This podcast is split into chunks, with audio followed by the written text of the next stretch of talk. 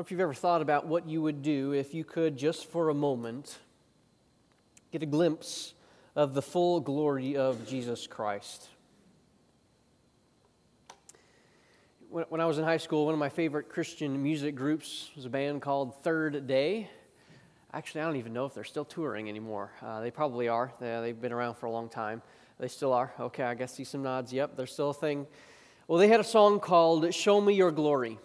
It was based on Moses' experience on the mountain with God as Moses was up on that mountain. He asked to see the glory of the Lord. And in many ways, you think about that. What, a, what an audacious request of an individual. Show me your glory. And that's what uh, the text says in Exodus chapter 33, verse 18, Moses said, Please show me your glory. He's up there on the mountain and he wants to, he wants to behold the glory of the Lord.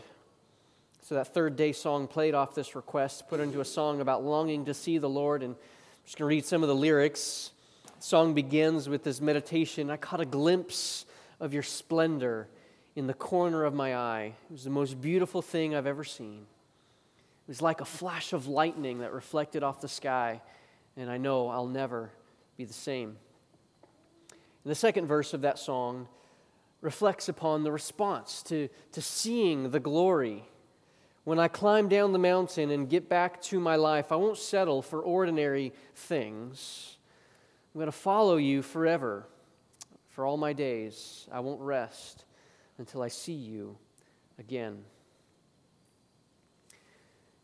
In many ways, the lyrics of that song are not necessarily particularly profound. It's a pretty simple song reflecting upon Moses seeing the glory of the Lord and, and, and not directly, though, right? Because remember, he says he caught a glimpse of your glory in the corner of my eye. Well, that was, if you're familiar with that text from Exodus, God placed Moses into the crevice of the rock and, and covered him with his hand and only allowed him to see the backside of him because no man can see the face of God, can, can gaze into the full radiance of the glory of God and live. It is too much for mortal, sinful eyes to behold. So we just got a glimpse of the glory of God. And yet, having seen that glory of the Lord, that, that song intends to capture the idea of the, the transformational effect that it ought to have upon a person's life. That, that just beholding the glory of God it's not just something that we say, oh, wow, isn't that nice? And then we go about our day like we've just looked at a nice piece of art or something. No, it has a transformational effect in our lives. And when we behold the full glory of the Lord, that it changes us.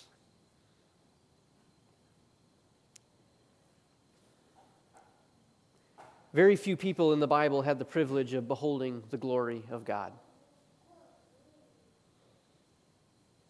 Of course, there was Moses. And when he beheld the glory, of course, it had a physical effect upon him as well, right? His face literally glowed, radiating, reflecting the glory of God. And so he wore a veil so that people wouldn't see the fading glory as it began to fade out. I think of Isaiah.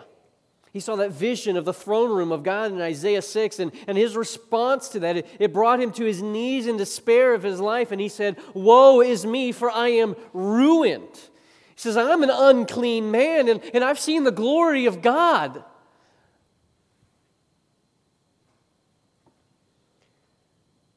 cases of Moses and Isaiah, that was the glory of God, the Father being revealed to these individuals as they were gazing upon uh, his splendor and his majesty. And in our text today, we're going to see the glory of God, the Son, the Lord Jesus Christ, revealed by the Father, and the implications of that.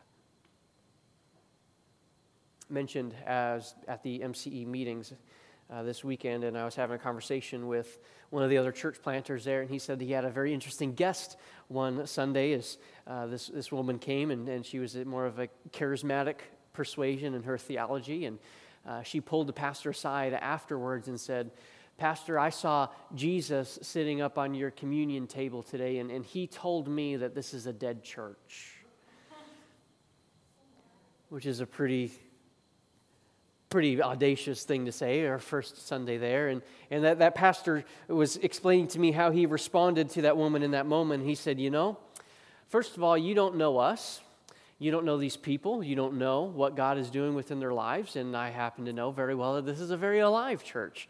Uh, secondly, I know that you did not see Jesus because every time we see individuals seeing the Lord in Scripture, it has a profound effect. You would not be sitting there in your pew, sitting nicely. You would be on your face before the Lord.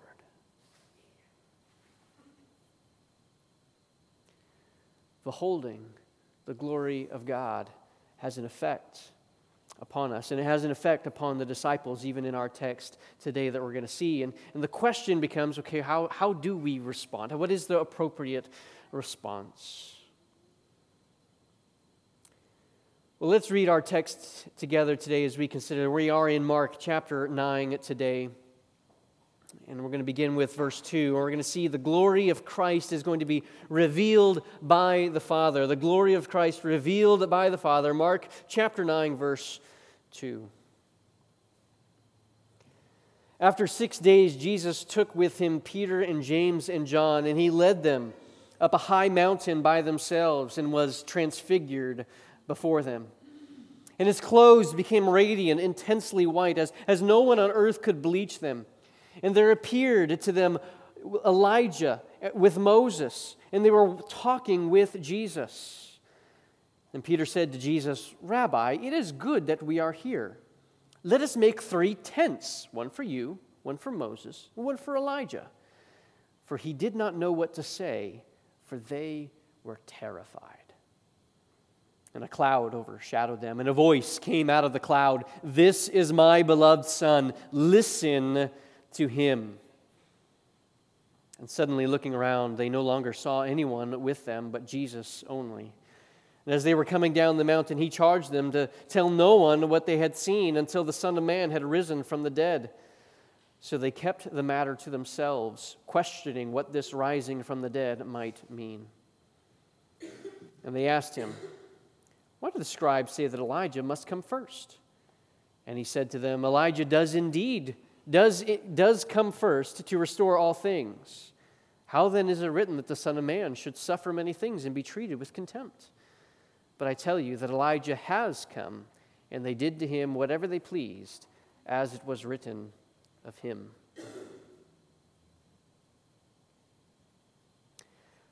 We'd just like to remind us for a moment the context in which we find ourselves with this text. Jesus has been teaching his followers about concepts of discipleship. What does it mean to follow Jesus? He has now revealed it to them that the Messiah must suffer. He, Jesus asked the question, Who do men say that I am? Who do you say that I am? Okay, yes, you have rightly said that I am the Christ. That is a correct confession, and here is what that means.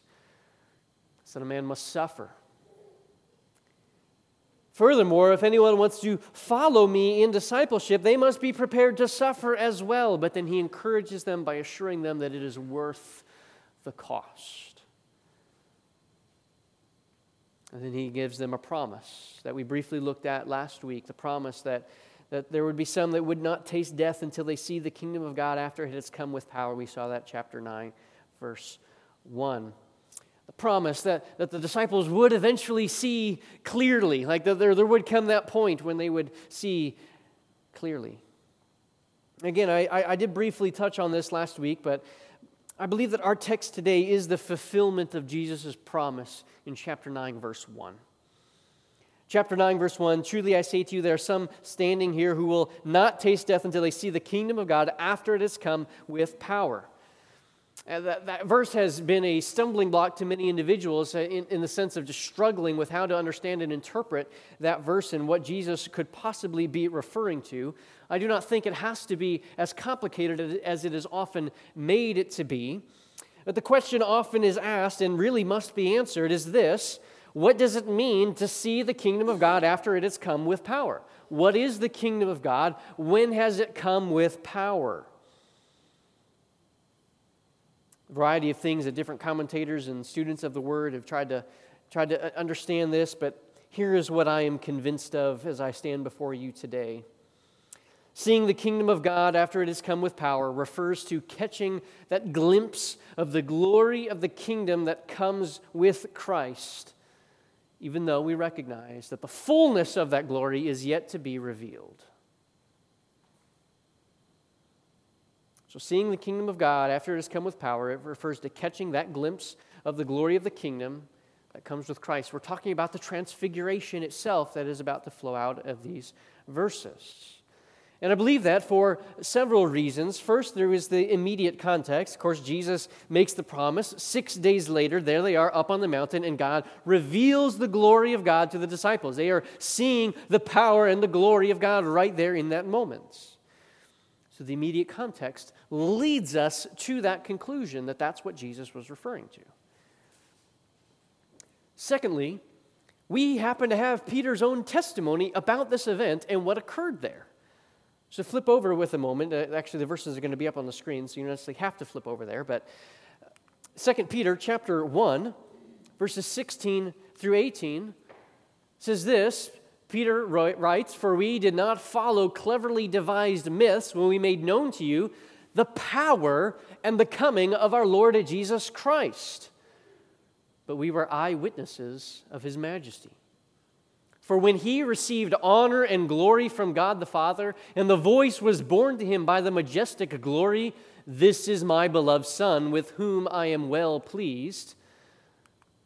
We ourselves heard this very voice borne from heaven, for we were with him on the holy mountain.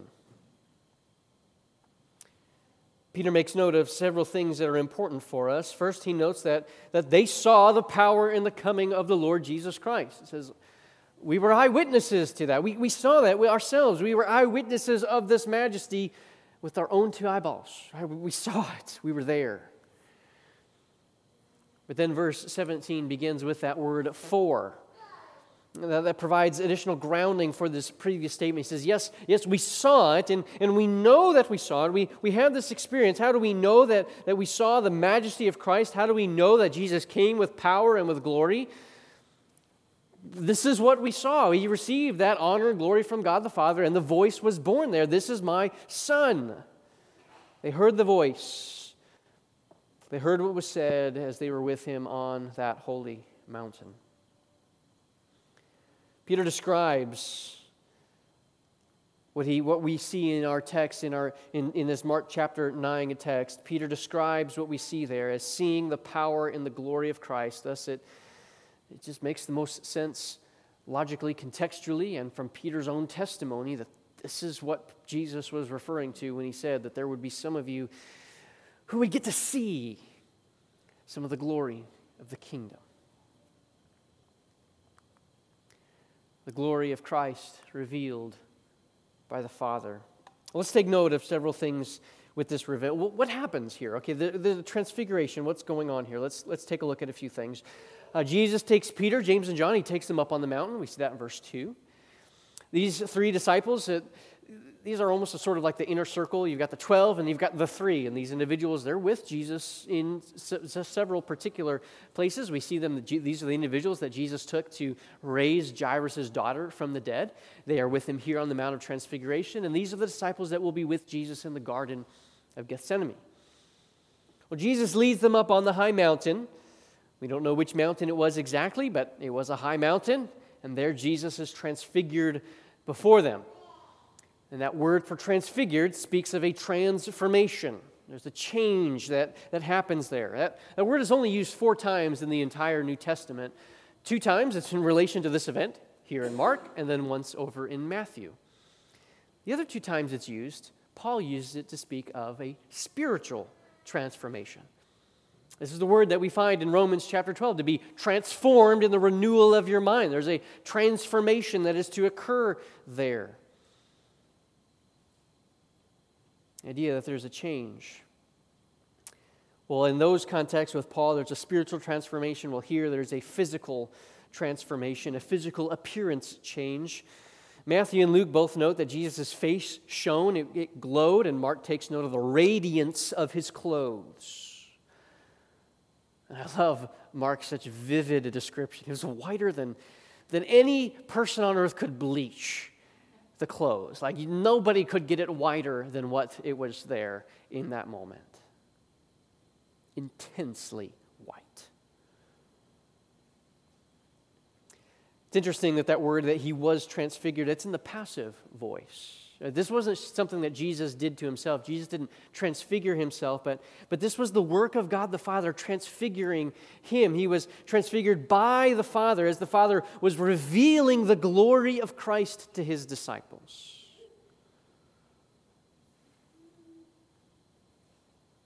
So there's a transfiguration itself, and then we have Moses and Elijah show up, and they start talking with Jesus. I'm just trying to picture that scene in my mind's eye and just what that that could have been like for the disciples to stand there. They're, they're seeing Jesus, and he, he begins to, to shine radiant like the sun, and just, just brightly there in front of them. And then there's two other individuals, and there's Moses and there's Elijah, and they're standing there, they're talking with Jesus. What an incredible picture and sight that must have been. And I'm sure they were probably doing this whole, like, okay, rubbing my eyes, like, am I really seeing this kind of thing? Because it's just really an incredible incredible moment. As we try to understand what's going on with this text, there's, there's going to be several natural questions that really should arise as we consider this. Okay, what, what's, what's going on with this scene? What's going on with Moses and Elijah? And I just want to press in on what I believe are some of the most significant details. There's probably more questions to be asked of this text that the text has answers for, for us, quite honestly. But I think there are some things that we can grasp. And so we want to press into those things. First, what is going on with this scene? What's the point here? What's, why is this happening? Well, I believe Jesus is being presented here as a, as a new Moses of sorts. If, if we compare the details of what Jesus is, is experiencing here with the transfiguration, and we compare that with what Moses experienced on Mount Sinai, the, the parallels are really quite striking. And so, if you want to jot down this couple of scripture references, we don't have time to, to turn there, but you can jot these down and read the description there uh, some other time. But jot down Exodus chapter 24 and, and Exodus chapters 33 and 34. Jot those down, but if we were to compare those passages together, we would see that there is a, there's a six day wait for revelation. Moses, he's up on the mountain. He's up there for six days before we hear of, of the giving of the commandments and things. And here, Jesus, after six days of this promise, they're up on the mountain. In both cases, there is an ascent up onto a mountain. In both cases, there is a, a form of transfiguration. Jesus is transfigured before the disciples, and Moses, he begins to radiate with the glory of the Lord himself. In both cases, God the Father appears, though veiled in a cloud Verse 7 in our text, we say a cloud overshadowed them, and a voice came out of the cloud. That God, God speaks from the cloud in both Mount, Mount, Mount Sinai and here with Jesus. And then at the conclusion of each, there are faithless followers waiting for both Moses and Jesus as they come down the mountain. So many similarities, so many comparisons that it's really too much to overlook and ignore. That there is some significance here. Moses spoke of a day when a prophet would arise like him. This is at the end of, the, towards the end of Moses' life, as the people are about to go into the promised land. He says, The Lord your God will raise up for you a prophet like me from among you, from your brothers. It is to him you shall listen. Moses foretells of a day when there would be a prophet who would come and he would be like Moses. He would speak the words of God, he would, he would have authority from the Lord. And in our text, we find God telling the disciples to listen to Jesus. All those parallels would, would make the reader to, to make these connections. Oh, the, a prophet like Moses has arrived. He's here. This is it. He's, this is the one. So, broadly speaking, what's going on with the presentation of Jesus in this moment, in this, with this uh, transfiguration, is yes, we have the new and, and, and better Moses before you, this, this individual, the Messiah, the one who was to come.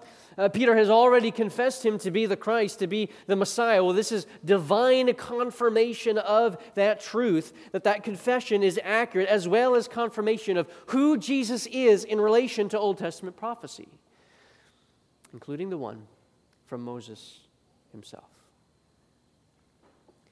Jesus is that prophet who was to come. Second question that we might ask is okay, so that's, that's what's going on here. What about these appearances of Moses and Elijah? Why are these guys showing up? What's, what's going on there?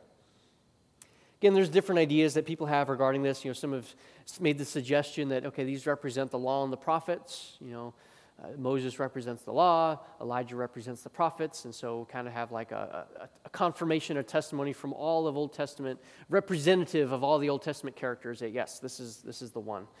That's possible. I think that, that's a possible understanding. I, I, I do think there's uh, maybe a little bit more going on than just that. First, these two individuals, they are, they're both great leaders of the people from the Old Testament, and they play significant preparatory roles for the Messiah significant preparatory roles for the Messiah. I like how one commentator he put it this way Moses was the precursor and Elijah was the preparer. Moses the precursor, Elijah the preparer. Moses, again, he predicted that there would be a prophet who would come and he would be like him, he'd be like Moses. And we saw those parallels already, and there's, there's even more parallels and we uh, don't have time to get into fully today. So Moses was the precursor. Well, Elijah is the preparer. Elijah was prophesied to come and to prepare the way for the Messiah. So in Malachi chapter 4, verses 5 and 6, we find this text. This, of course, is at the very end of the Old Testament. Uh, this is the last of the Old Testament prophets, the, the last mouthpiece from God for 400 years until John the Baptist gets on the scene. And then you have these words Behold, I will send you Elijah the prophet before the great and awesome day of the Lord comes. And he will turn the hearts of the fathers to their children, and the hearts of the children to their fathers, lest I come and strike the land with a decree of utter destruction. So, this text tells of the coming of Elijah, who was to prepare the way for the Messiah, to, to, to be there before the day of the Lord comes. And so the people of God, the Israelites, they were looking for this Elijah figure who would, who would step onto the scene in advance of the coming of the Messiah.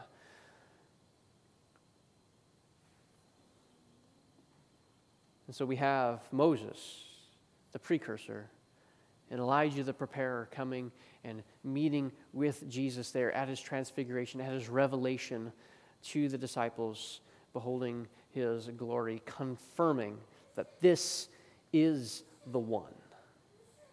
This is the guy. This is the one you've been looking for. I do intend to talk about the concept of Elijah in a few minutes, so there are more questions that can be brought up about the role of Elijah in relation to the Messiah. We'll get into those in a few minutes. But for now, suffice it to say, these men prepared the way for Jesus, but Jesus is the fulfillment of their preparatory work. The glory of Christ is thus revealed by the Father. This is an incredible scene. Of course, the disciples, they are clearly amazed as well as their response shows. You know, I made that reference Uh, to that song from Third Day, and that second verse is about the response to the glory of the Lord. Okay, yeah, that, that should have an impact upon someone's life. That, that should change something about them. Wow, okay, I'm seeing this. That, that should have a, have a response, but there are right ways to respond, and there are wrong ways to respond. So, how will we respond to seeing the glory of Christ? The glo- seeing the glory of Christ should challenge our response. Look at what Peter does. He's the ever eager one. He pipes up, and look at what he says in verses 5 and 6. Peter said to Jesus, Rabbi, it is good that we are here. Let us make three tents one for you, one for Moses, one for Elijah. For he did not know what to say, for they were terrified.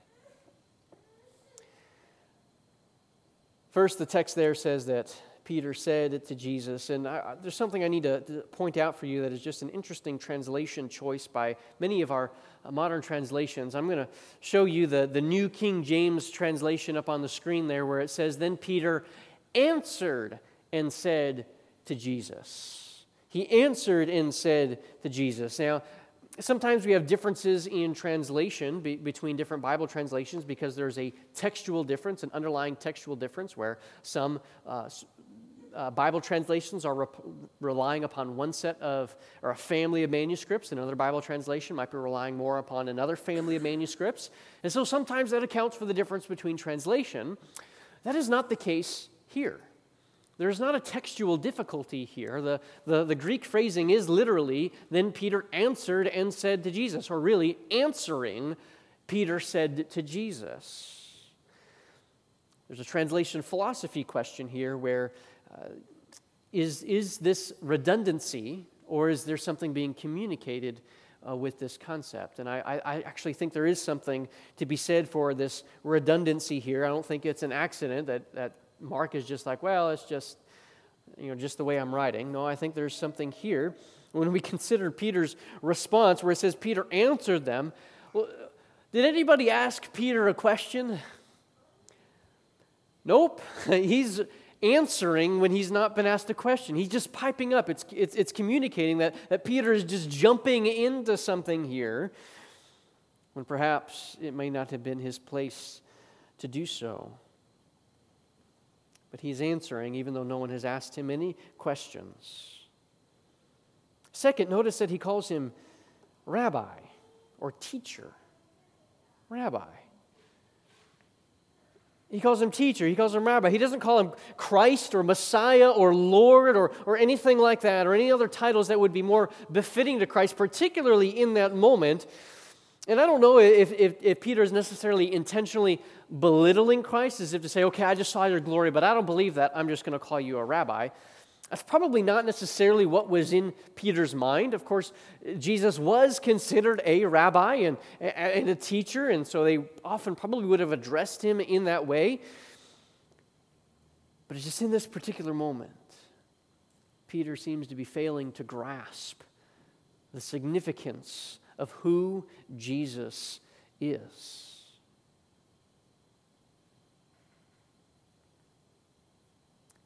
Third, notice he says, Oh, it's good that we are here. Well, why? Why is it good that we're here? Oh, because we want to build some tents for you, Jesus. It's good that we are here. Let us make three tents one for you, one for Moses, and one for Elijah. now, this is an admittedly strange thing for Peter to say. What's the significance of tents? And of course, we should not have in our minds, you know, like a, like a pop up camping tent. You know, we're not that's not what should be in our minds. The word for tent uh, can mean a, a, dwelling place or even a tabernacle. In fact, the New American Standard does translate this word as tabernacle. Let us make three tabernacles for you. This is the word that would be used for the tabernacle in the wilderness. So the Septuagint, uh, the Greek translation of the Hebrew Old Testament, this is the word that would be used the, the tabernacle, the tents. Also, it communicates the concept of dwelling. So we see in, in John chapter 1 where it says uh, that we beheld his glory, or Jesus Christ, uh, the, um, the Word made, uh, was made flesh and dwelt among us. The, that word for dwelt is the word here that tabernacled. He tented among us, he, he dwelt among us, he was living here with us. In the Old Testament, the tabernacle was the dwelling place of God with the people. Right? The people would travel around in the wilderness. They would, they would set up the tabernacle, and the glory of the Lord in the form of a cloud would descend upon the tabernacle. And that's how the people knew that God was with them. The glory of the Lord right here in our midst. So, Peter, by suggesting that they were to build three tabernacles or dwelling places, he may have been suggesting okay, we, we've seen the glory of Christ. All right, let's build these tabernacles for you so that that stays here. We want the kingdom here. We want this to be accomplished. Maybe having these kingdom ideas in his mind. It's time. Yes, the kingdom has finally come.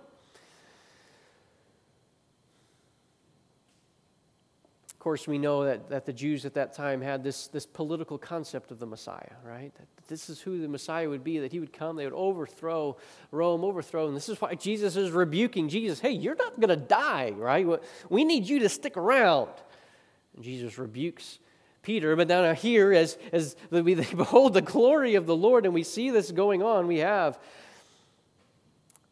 Peter suggesting that they build these tents that Moses, Elijah, and the glory of Jesus, glowing in the radiance of his beauty, might dwell there. The foolishness of this statement is highlighted again by verse 6.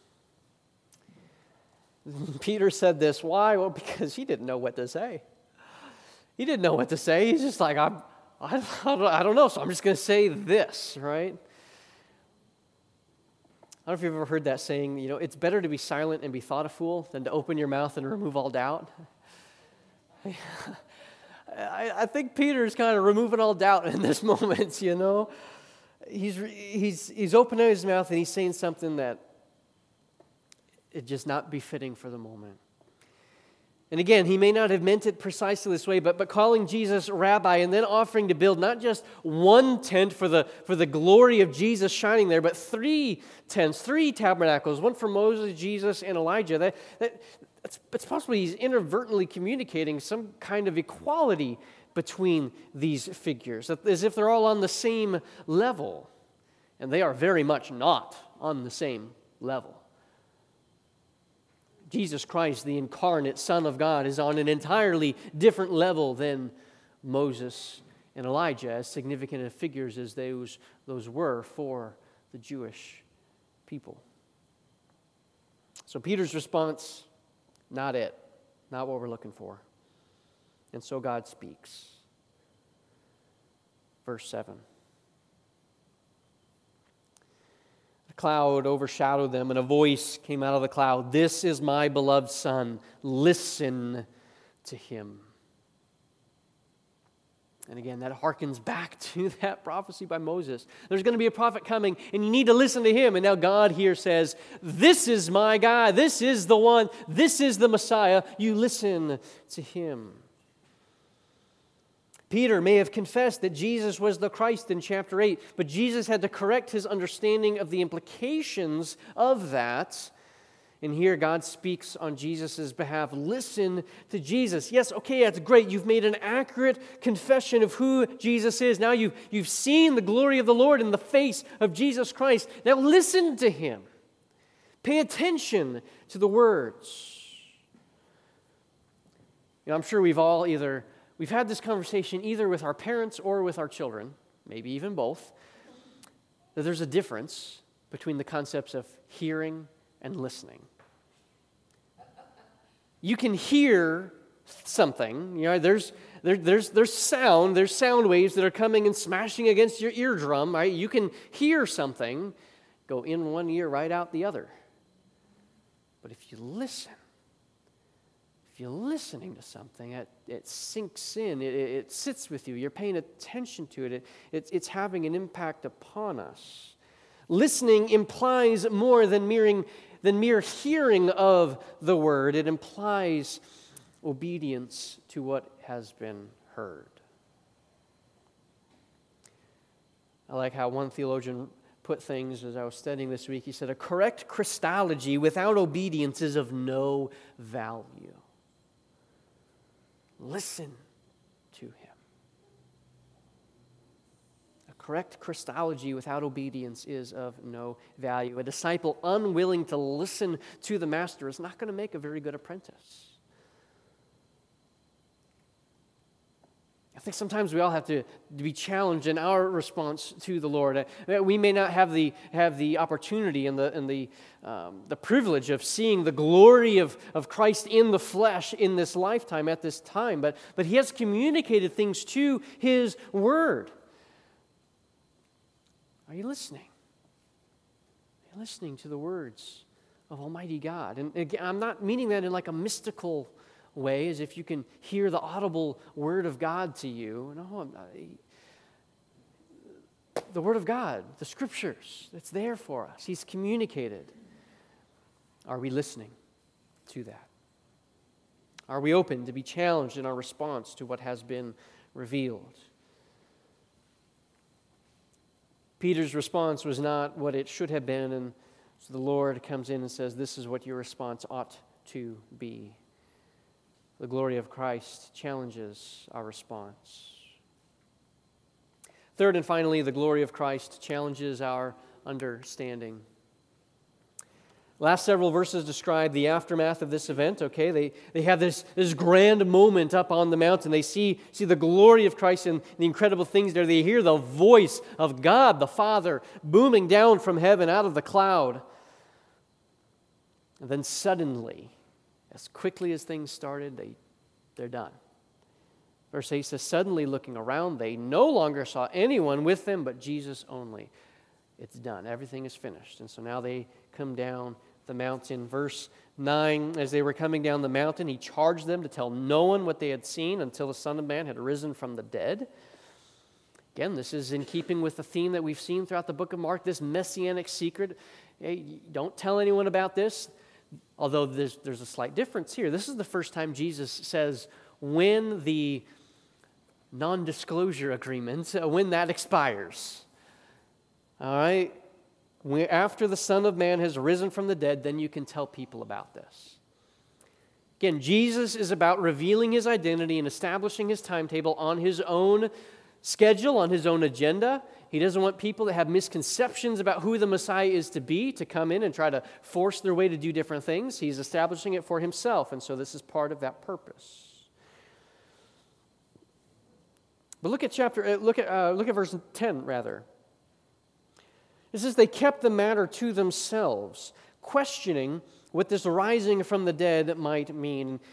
And just so you're aware, if you have a different translations, you might see something different with that phrase, they kept the matter to themselves. That uh, the words is, is a concept of seizing something. They seized upon this statement. They, they laid a hold of it.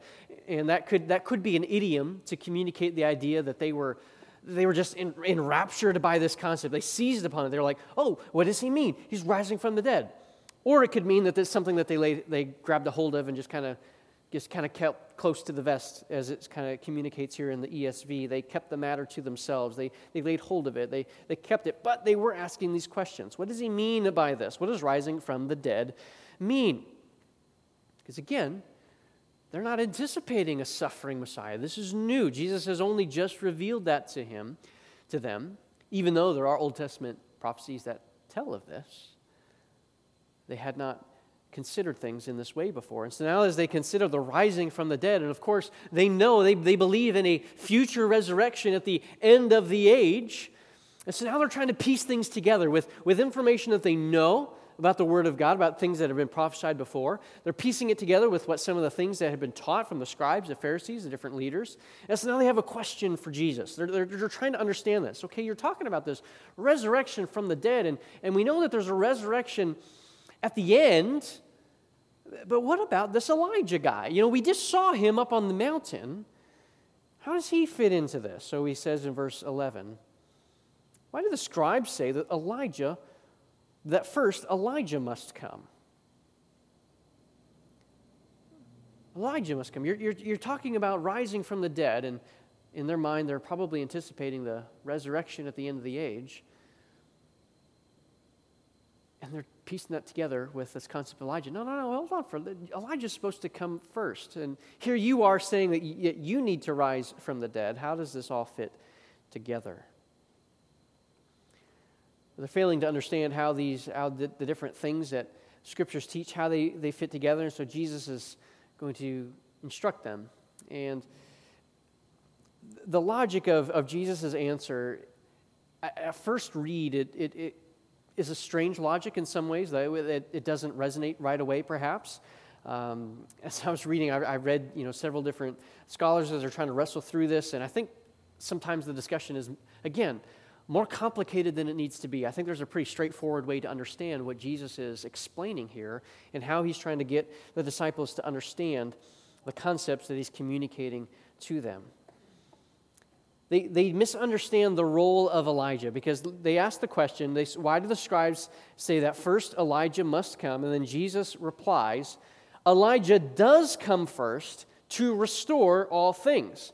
So he's confirming for them, yes, Elijah was to come. That that is an accurate understanding. And you are correct in your assumption that he is to restore all things. That is the right thing to think. Of course, we saw that passage from Malachi chapter 4 that I will send you Elijah who will prepare the way, right? That, that's, that's a thing.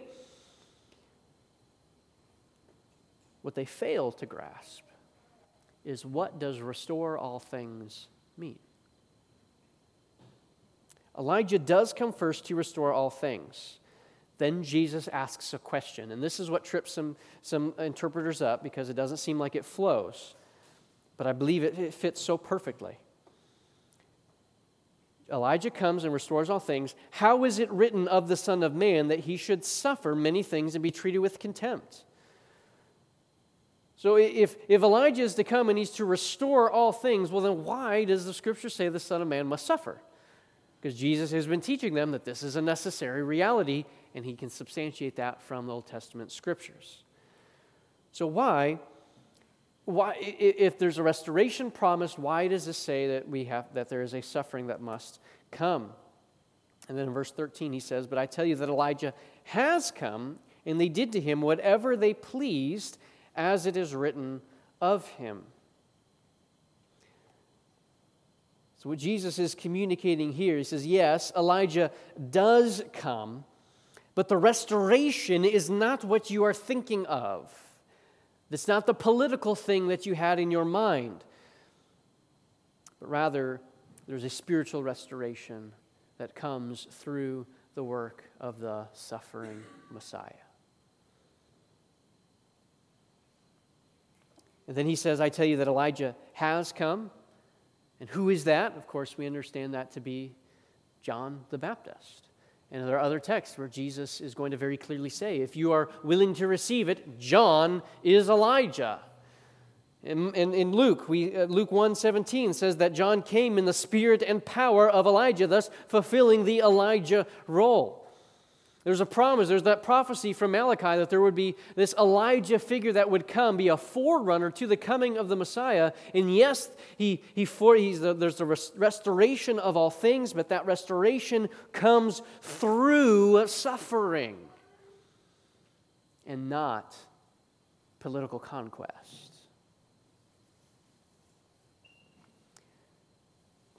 Jesus says, if you're expecting a political Messiah, why do the scriptures speak of the suffering Messiah?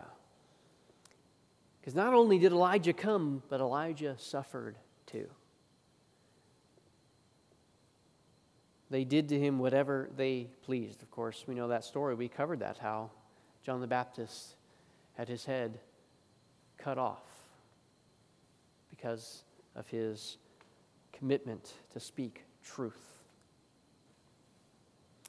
So we have here, Jesus is correcting their understanding. He's explaining to them, okay, I'm, you're, you're, you're not understanding things quite rightly with how, how Elijah, how the resurrection, and how the suffering of the Messiah, how all those things fit together. And so I'm correcting your understanding in these things. Yes, Elijah comes. That's John the Baptist. He prepares the way for the Messiah, not as a conquering king in the sense of political conquest, but as a suffering servant dying on the cross, that we may have true spiritual spiritual restoration and eternal life that comes through faith in the Messiah.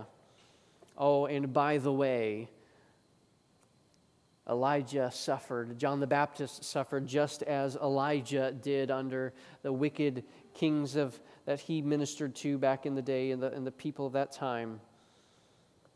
And so the way of the Messiah is not through political conquest, but through suffering service remember what I said about the cost of discipleship and what it means to follow me. The way of the Messiah is the way of the cross, it is the way of suffering, it is the way of hardship.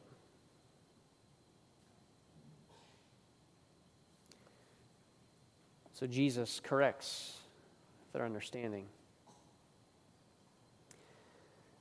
This text is a powerful text. It, it serves, serves such a confirmatory role in establishing the identity of Jesus Christ and what he has come to do. Even as he shone in the radiance of, the, of his beauty and the glory there, and then through that, correcting the responses and the understanding of the disciples as they're wrestling and trying to understand what is the Messiah to do?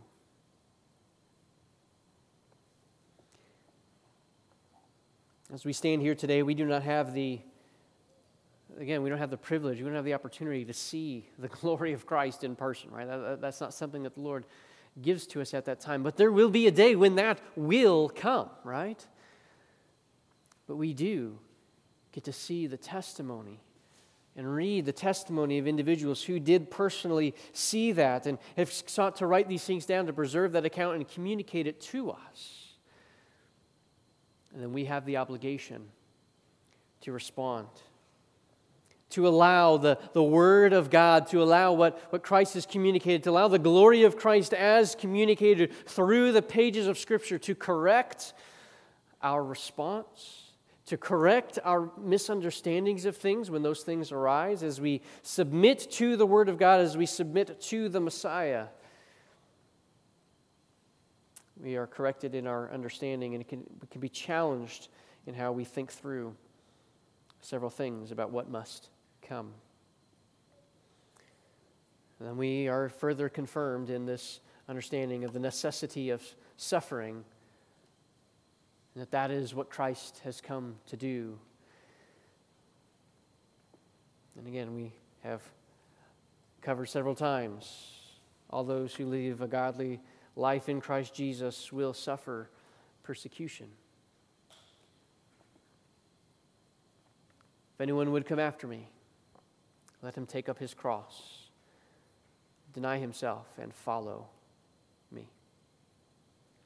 Lord, we thank you so much for this text. Thank you for this testimony, the transfiguration of Jesus Christ. Thank you for the testimony that is preserved for us. Lord, we do not, as of yet, get to behold your glory face to face. That day's coming. That, that, that day will come and we will get to behold and, and see and rejoice. We, Lord, we will rejoice to see that day. Lord, I pray that as we live out our days upon this earth as we do live here, as we just consider the testimony of, of, of this account before us. Lord, we rejoice in what the Messiah has come to do. We rejoice in the confidence that we can have in Jesus the Messiah. But Lord, even as we consider that testimony and Peter's testimony in 2 Peter chapter 1, how yet even now we have a more sure word of prophecy. We have the word of God fully confirmed to which we would do well to pay attention as to a light shining in the darkness. Testimony of the transfiguration is a powerful one. And your word of God, Lord, your word is sure. May we allow you and your spirit to correct us in our responses to you and your word, to challenge us in our understandings and may we submit fully and wholly unto you, recognizing the way of the cross, the way of the suffering Messiah, is what we must be willing to endure as your disciples. Thank you and I praise you, and it's in Christ's name we pray. Amen.